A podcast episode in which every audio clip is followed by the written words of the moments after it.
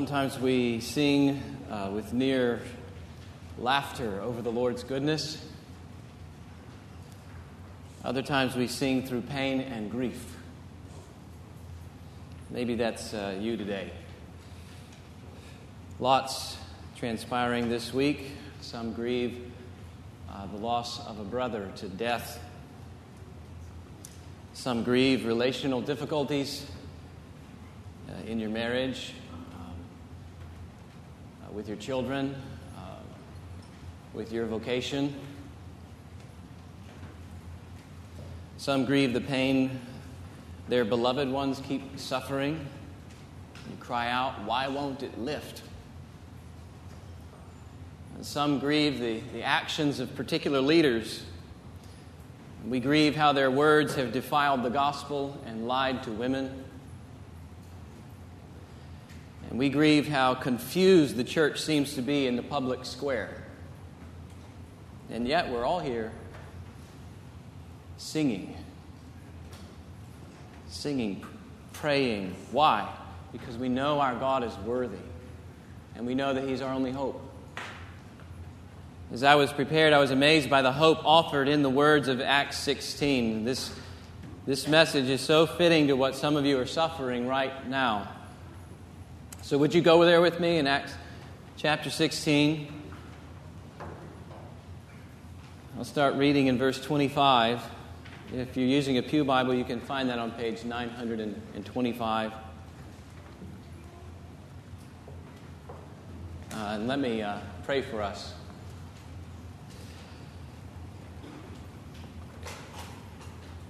Father in heaven,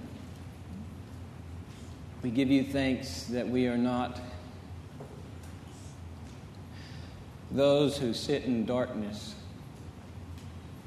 but we have seen the light of Christ given so freely. We have tasted of the Lord's goodness, and we are amazed that we are saved. Wherever we were, in all of our various stories and backgrounds, your grace sought us out and plucked us from our depravity and brought us into the presence of the Most High, where we have boldness and confidence. And we want to hear the voice of the Most High. We want to hear your word this morning to us. So, would you help us to listen to what the Spirit is saying to the churches and that you would guard me from pride and error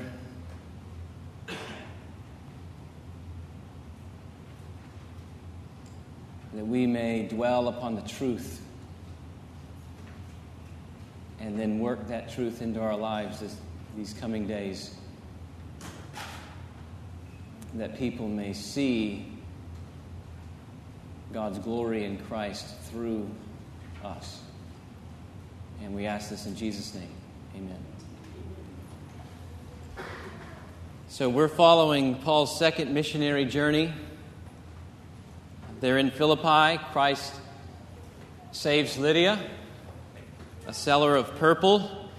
Christ delivers a slave girl from a demon. The people don't like it. They want their money and the demon more than they want Christ. And so they beat Jesus' messengers and they put them in prison, and that's where we pick it up in verse 25. It says, About midnight, Paul and Silas were praying and singing hymns to God, and the prisoners were listening to them. And suddenly there was a great earthquake, so that the foundations of the prison were shaken. And immediately all the doors were opened and everyone's bonds were unfastened. When the jailer awoke and saw that the prison doors were open, he drew his sword and was about to kill himself, supposing that the prisoners had escaped. Paul cried with a loud voice, don't harm yourself, for we're all here. And the jailer called for lights and rushed in, and trembling with fear, he fell down before Paul and Silas. And then he brought them out and said, Sirs, what must I do to be saved? And they said, Believe in the Lord Jesus, and you will be saved, you and your household. And they spoke the word of the Lord to him and to all who were in his house. And he took them the same hour of the night and washed their wounds, and he was baptized at once, he and all his family. Then he brought them up into his house and set food before them, and he rejoiced along with his entire household that he had believed in God. But when it was day, the magistrate sent the police, saying, Let those men go.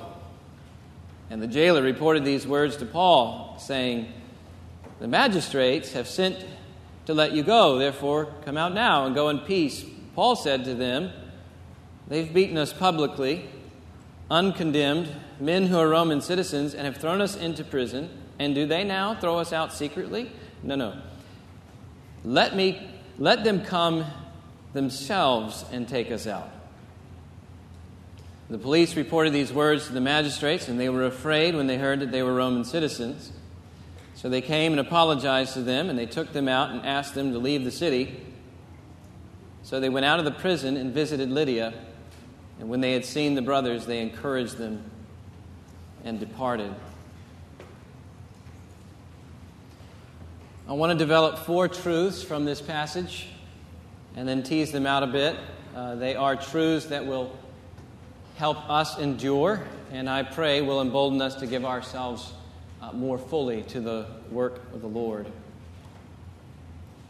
Truth number one the Lord is trustworthy and worthy of praise in our sufferings. He's trustworthy and worthy of praise in our sufferings.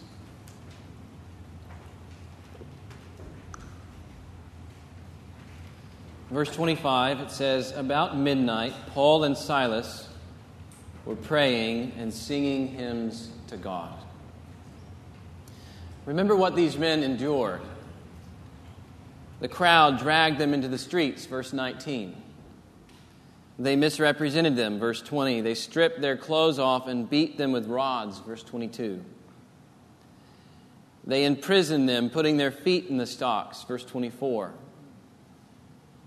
Shamed, half naked, bruised, uncomfortable, and yet we find them praying. They express their dependence on God through prayer. They trust Him to work in their suffering. We find them singing. They, they find God worthy of their praise and adoration. Prison didn't interrupt their worship, injustice didn't interrupt their songs, pain didn't silence their prayers or their hymns. That's convicting on the one hand. Our prayers and songs to God often fluctuate with how comfortable we are. But these men pray and sing in the face of great suffering. Uh, it even becomes a remarkable testimony to the other prisoners around. They're listening in. On the other hand, their, their prayers and songs and suffering give us great hope because they, they point us here to the God who is trustworthy to, to sustain his people. They point us to the God who is strong to preserve your joy through suffering. They're a portrait of God's sustaining grace through suffering. They illustrate the life Paul describes in Philippians chapter 4. Rejoice in the Lord always, he says. And he's writing that from prison.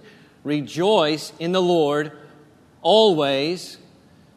Again, I will say, rejoice. Let your reasonableness be known before everyone. The Lord is at hand. Don't be anxious about anything, but in everything, by prayer and supplication with thanksgiving, let your requests be made known to God and the peace of God, which surpasses all understanding, will guard your hearts and your minds in Christ Jesus. Now, this doesn't mean we pretend pain isn't there. Um, This isn't a mental escape from reality. The Bible is filled with the cries of suffering saints and constant reminders that God knows our frailty. God the Son even takes to himself human flesh. Jesus knows humanity truly and sympathizes with us in our weakness. We're not pretending pain isn't real or like it's not there as Christians.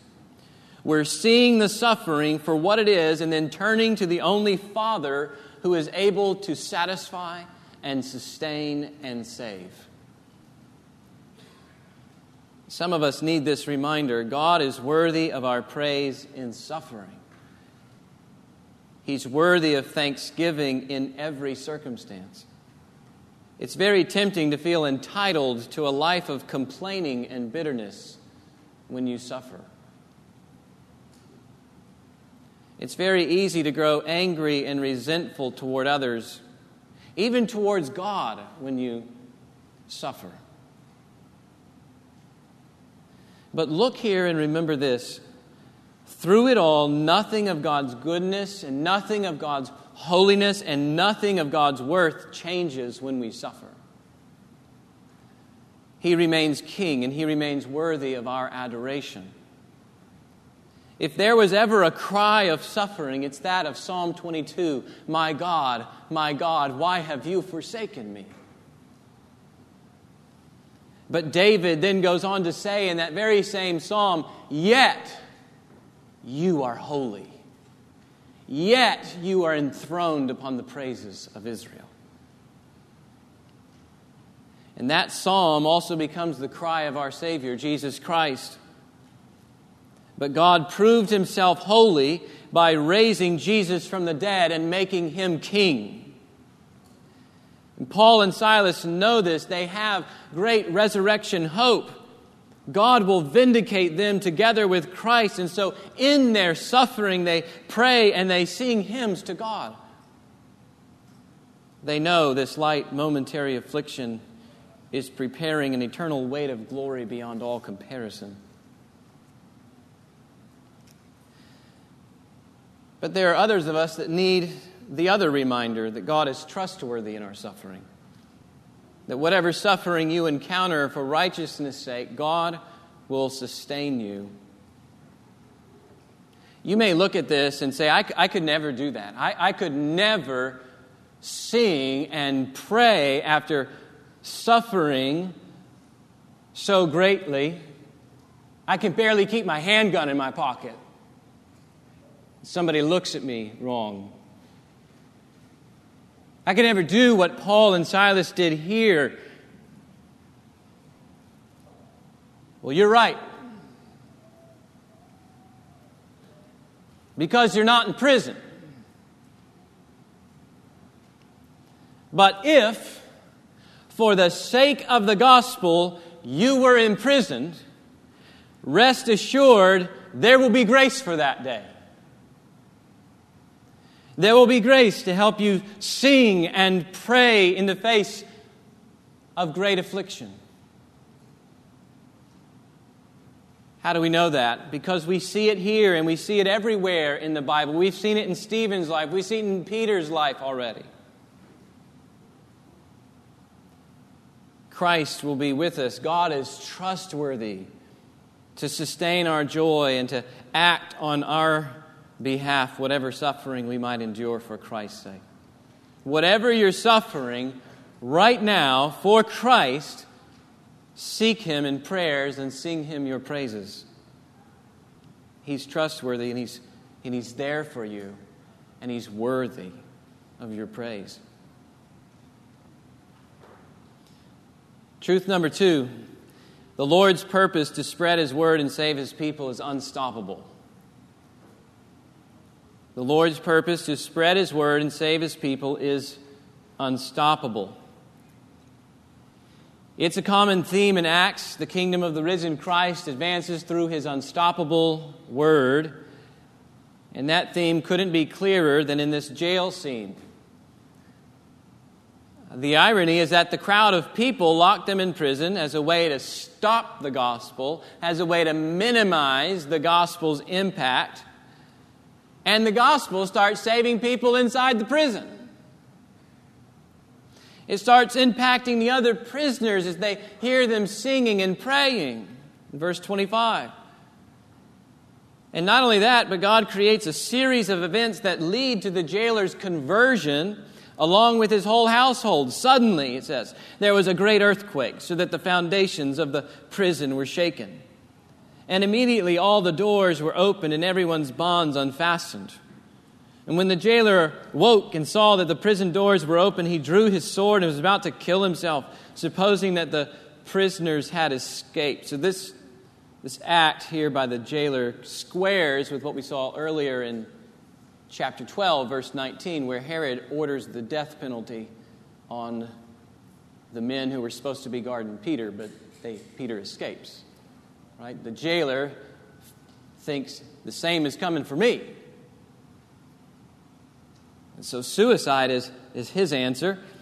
But, verse 28 says, Paul cried with a loud voice, Don't harm yourself, we're all here. And the jailer called for lights and rushed in, and trembling with fear, he fell down before Paul and Silas. And then he brought them out and said, Sirs, what must I do to be saved? And they said, Believe in the Lord Jesus, and you'll be saved, you and your household. And they spoke the word of the Lord to him and to all who were in his house. You see it? The word of the Lord is unstoppable. The world cannot control the spread of the gospel. The world cannot control the spread of the gospel because the world cannot control the risen Christ. He will send angels, he will shake the earth to get his gospel into the lives of the people he wants to save.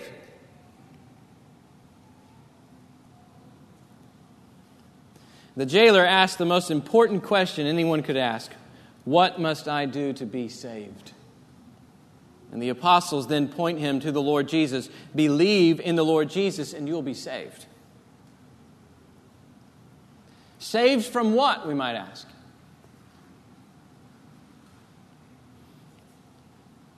Well, Acts chapter 2, verse 21, being saved has to do with escaping God's future judgments, in a quotation from, from Joel's prophecy.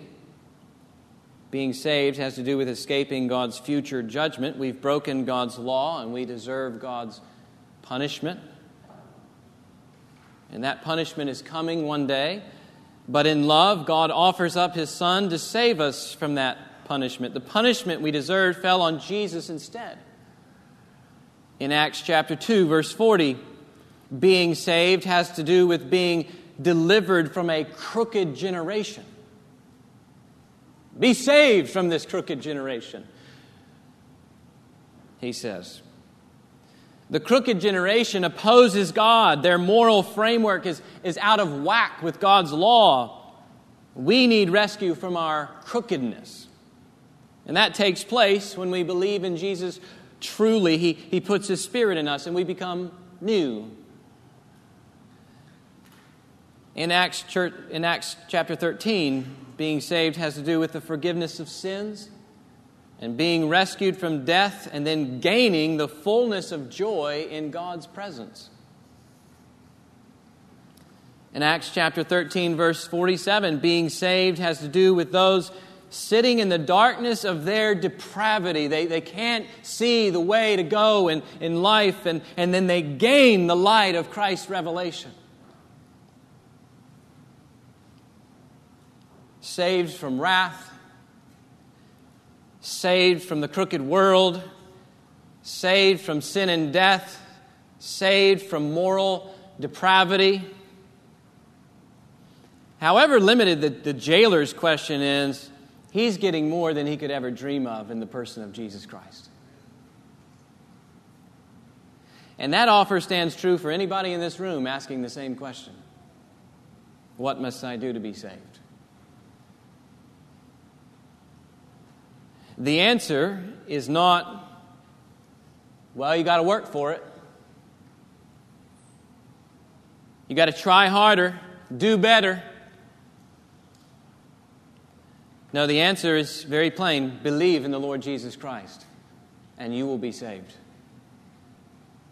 All the benefits of Jesus' death and resurrection will be applied to you by faith alone. Don't just ascribe to it mentally. You hear believe in the Lord Jesus Christ. Trust the person of Jesus himself. Take him at his word such that he becomes everything to you, and you will be saved. The crowd thought they could stop the gospel by putting these men in prison, and instead the gospel proves unstoppable. It saves the jailer and his entire household.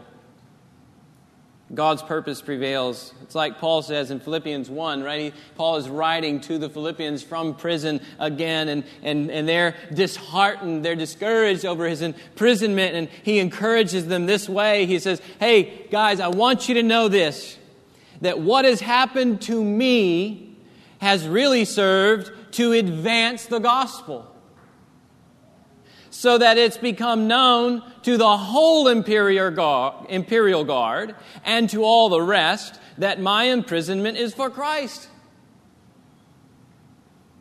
And most of the brothers, these guys back home, having become confident in the Lord by my imprisonment, are much more bold to speak the word without fear. In other words, the gospel didn't stop when Paul got put in prison. It went out louder.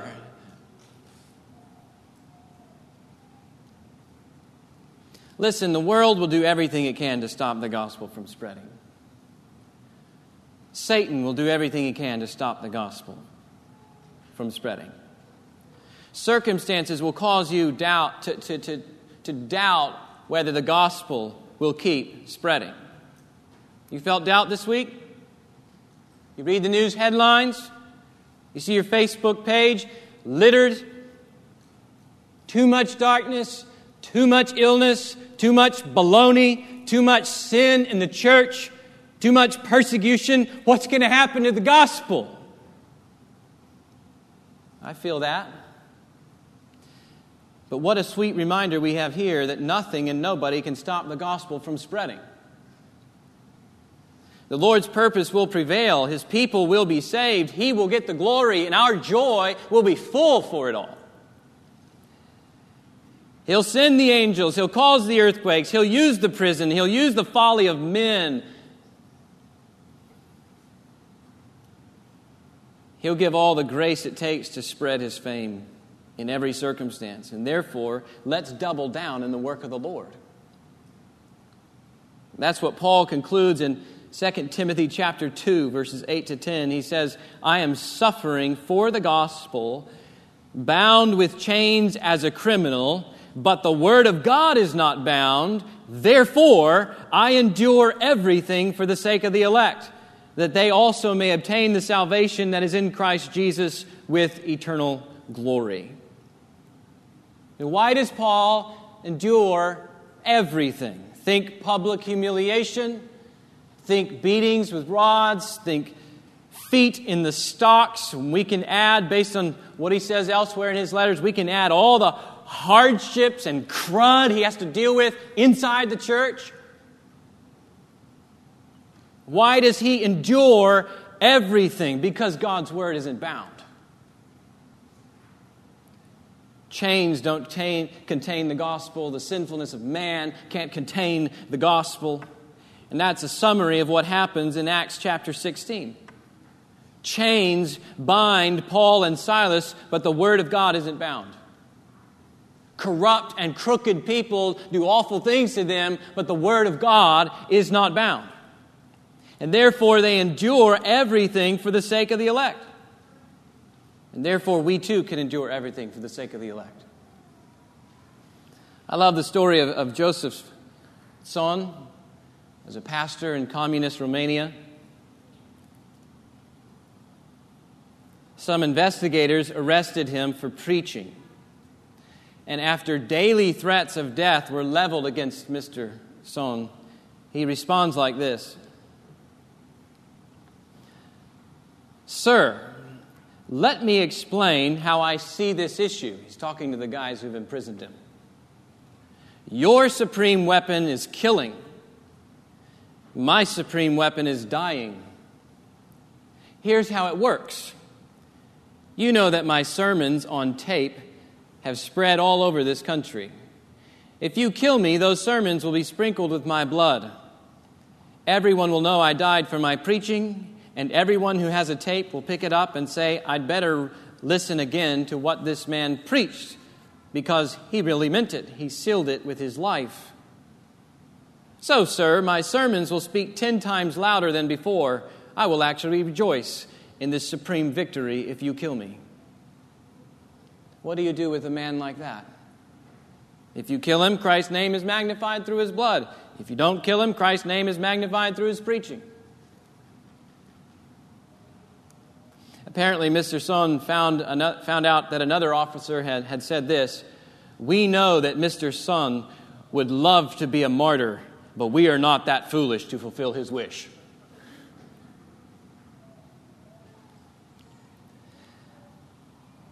But listen to how Mr. Tson even responded to that. I stopped to consider the meaning of that statement. I remember how for many years I had been afraid of dying. I had kept a low profile because I wanted badly to live. I had wasted my life in inactivity. But now I had, that I had placed my life on the altar and decided I was ready to die for the gospel, they were telling me they wouldn't kill me. I could go wherever I wanted in the country and preach whatever I wanted, knowing I was safe. As long as I tried to save my life, I was losing it. And now that I was willing to lose it, I found it. Beloved, the Word of God is not bound. Therefore, we need to give our lives to spreading this Word until all of God's elect obtain salvation and with it eternal glory. Truth number three the Lord's word powerfully transforms sinners of all kinds. The Lord's word powerfully transforms sinners of all kinds. Not only had the gospel spread to a Roman colony from Jerusalem, but within this colony, we find the gospel transforming sinners of all kinds. Lydia is this competent businesswoman, religious too.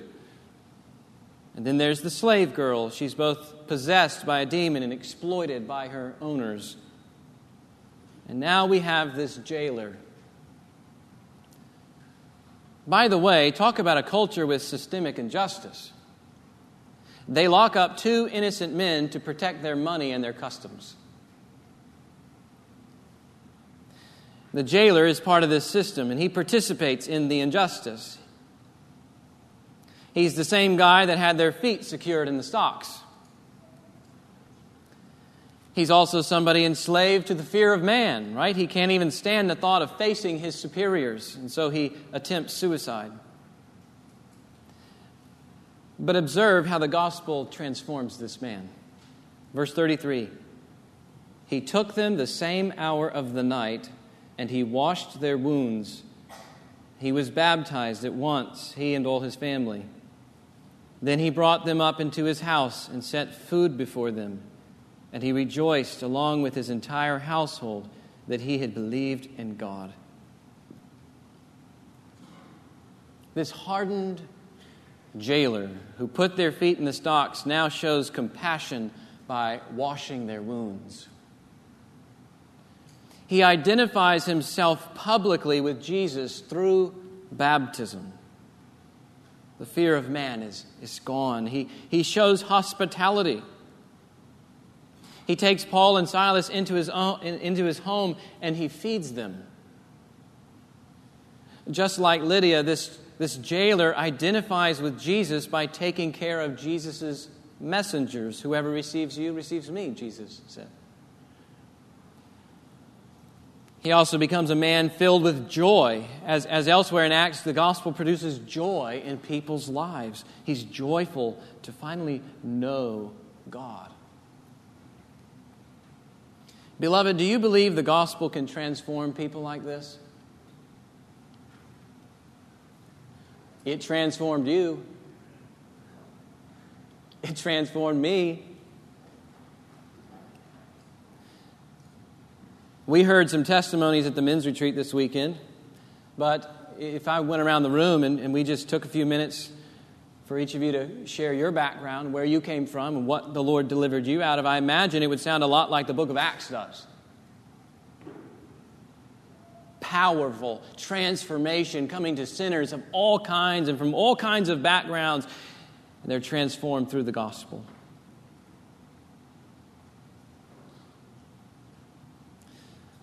So let me encourage you not to put limitations on the kinds of people you choose to minister to. Don't form judgments about what kinds of people the gospel will transform and what kinds of people are beyond the gospel's power. Don't choose what kinds of people you want in this church and what kinds of people you don't. That's not just folly, that is antichrist. Christ is free to save whomever he pleases. The church in Philippi began with a savvy religious businesswoman, an oppressed slave girl, and an unjust pagan sailor. Jailer, not sailor. Though he saves those too.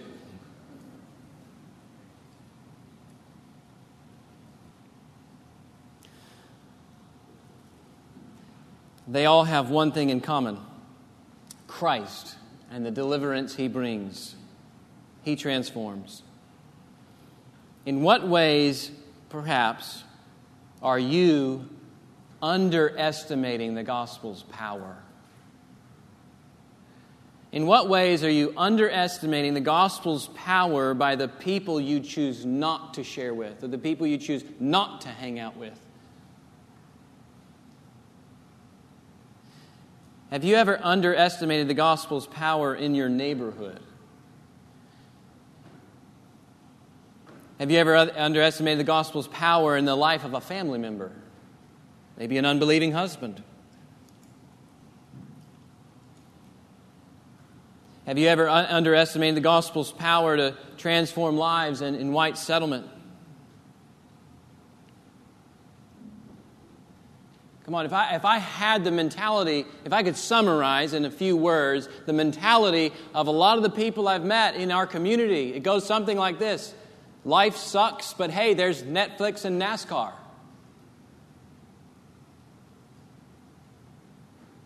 In those situations, as you're talking to these people, is the first thing, well, like, this guy's without hope.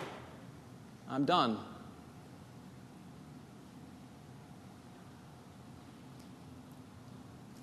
What about Benbrook and Chapel Creek and South Las Vegas Trail?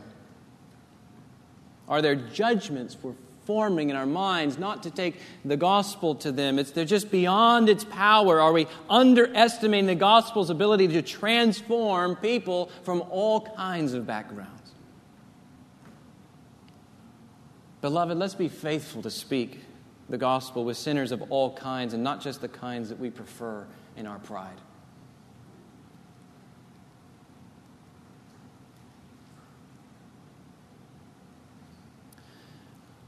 Truth number four the Lord exposes the world's folly when his people patiently endure evil and pursue their enemies' good in the gospel. He exposes the world's folly when his people patiently endure evil and pursue their enemies' good in the gospel. Look at verse 35. When it was day, the magistrate sent the people, I mean, sent the police, saying, Let those men go. And the jailer reported these words to Paul, saying, The magistrates have sent to let you go. Therefore, come out now and go in peace. But Paul said to them, They've beaten us publicly, uncondemned. Men who are Roman citizens, take note of those things, uncondemned men who are Roman citizens and have thrown us into prison. And do they now throw us out secretly? No, no. Let them come themselves and take us out. The police reported these words to the magistrates, and they were afraid when they heard that they were Roman citizens. And so they came and apologized to them, and they took them out and asked them to leave the city. Paul and Silas are Roman citizens. And with Roman citizenship come certain rights, one of those being a right to fair trial. No court had condemned them. Due process was never offered. They never deserved mistreatment. Moreover, their innocence stands out further in that when the opportunity to escape prison comes, they stay. They submit to the authorities. They patiently endure evil. So let me ask you a question. In all of this that's going on here, who are the better Roman citizens? The crowd or Paul and Silas? That's a question Luke wants you to answer. That's a question Luke wants the most excellent Theophilus to answer, whom he's writing to. He wants the influential people in high places of government to notice something unique about Christianity. Look back at verse 20. Paul and Silas were originally accused of disturbing the city. The crowd said they were advocating customs not lawful for them to accept as Romans. But in reality, the only discord being brought to their civilization was the discord caused by their own greediness. Right? The people's greed and idolatry not only was the, the cause of first stirring things up, it led them to punish innocent men. It's crazy. They jettison their own laws and customs out of fear of losing their own laws and customs. When in reality, it's just fear of losing their money. Do this all because a couple of business guys hold sway and want their money. By contrast, Paul and Silas deliver a woman from her oppression they remain generally subject to the governing authorities. They suffer injustice, but they do so with great patience. They remain in jail without escaping when given the opportunity to escape. So they abide by the rules, so to speak. On top of that, they don't rush off taking advantage of the system. They stay for the jailer's sake. They stop him from suicide. They preach Christ to him and then battered and bruised, they then serve the household, his whole household, with the gospel. They pursue their enemy's good in the gospel. So, who are the better citizens, Mr. Theophilus? It's Paul and Silas. And that's why Paul gets the magistrates to apologize and escort them out publicly. God had vindicated them and expose the folly of the crowd. The crowd needs to know that if there's anything breaking down civilization, it's their own sin and not the message of Christ. Moreover, the city needs to know that Christianity didn't oppose Roman citizenship, it actually improved it.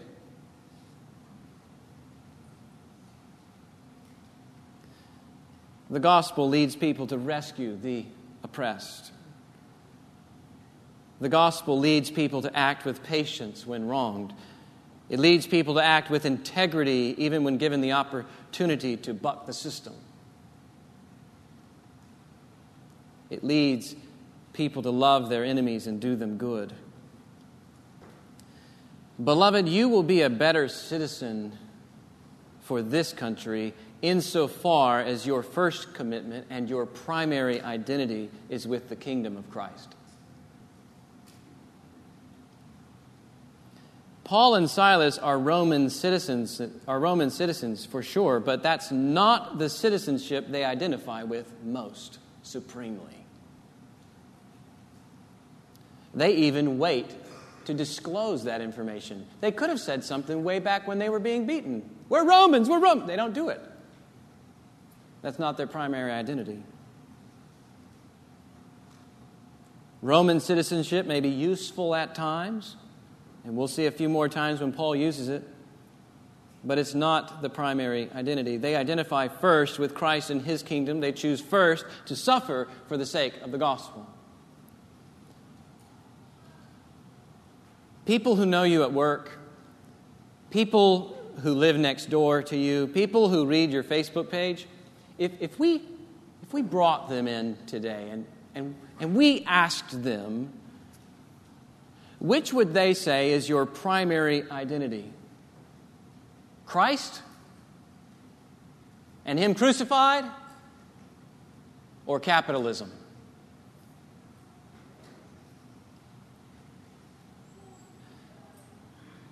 Not that those things are mutually exclusive. But what's primary? Would they say you're more Christian than Republican or more Republican than Christian? Or Democrat or Libertarian? It's not that our Christian worldview won't shape our political convictions, it will. But where's your primary identity?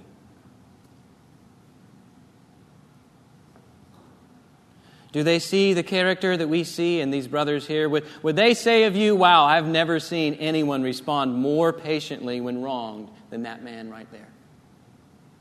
Would they say that when, when they read the comment thread on your Facebook page?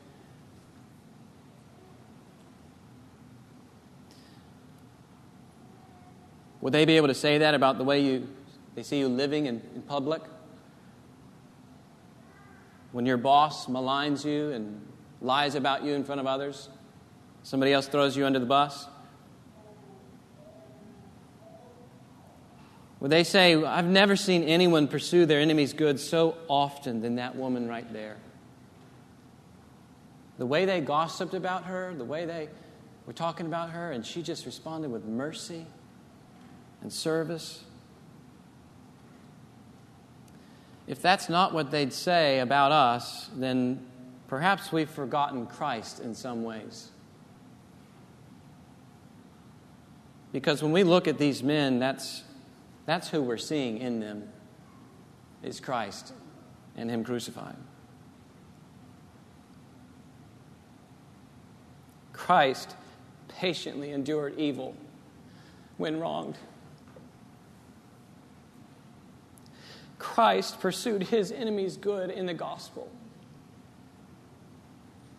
Christ embodied the good news for his enemies, which while we were still sinners, while we were his enemies, Christ died for us. When we were hostile toward him, he served us. This is a man who washes the feet of a Judas before being kissed by a Judas.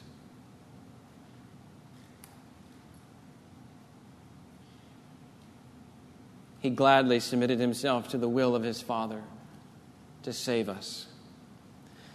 But even more, God raised him from the dead to live in us. Christ is alive, brothers and sisters. And he lives inside of you and me through the Holy Spirit. And when he lives inside of you and me through the Holy Spirit, you know what our lives look like? They look like Christ and him crucified.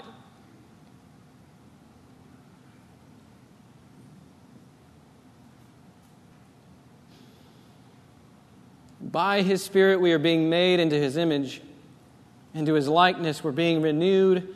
When people look at our, at our lives, they should see Christ. They should experience attitudes that reflect Christ. They should see a people who gladly rescue the oppressed and patiently endure evil, like these men here. They should see a people not shaped by violent revolt and vitriolic retaliation, but a people shaped by the cross Jesus says, Love your enemies and do good and lend, expecting nothing in return, and your reward will be great. And you will be sons of the Most High, for He is kind to the ungrateful and the evil.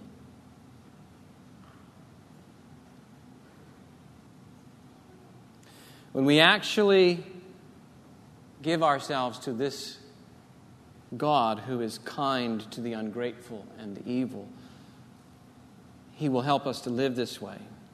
God will expose the world's folly through our lives. The world will have to look at our lives and they will have to say, it's our own sin and idolatry destroying us, and Christ is the only answer. Can they say that of our lives? Well, let's give them every reason to believe that. Let's give them every reason to draw that conclusion by the way we patiently endure evil and pursue our enemy's good in the gospel. Why don't we pray together?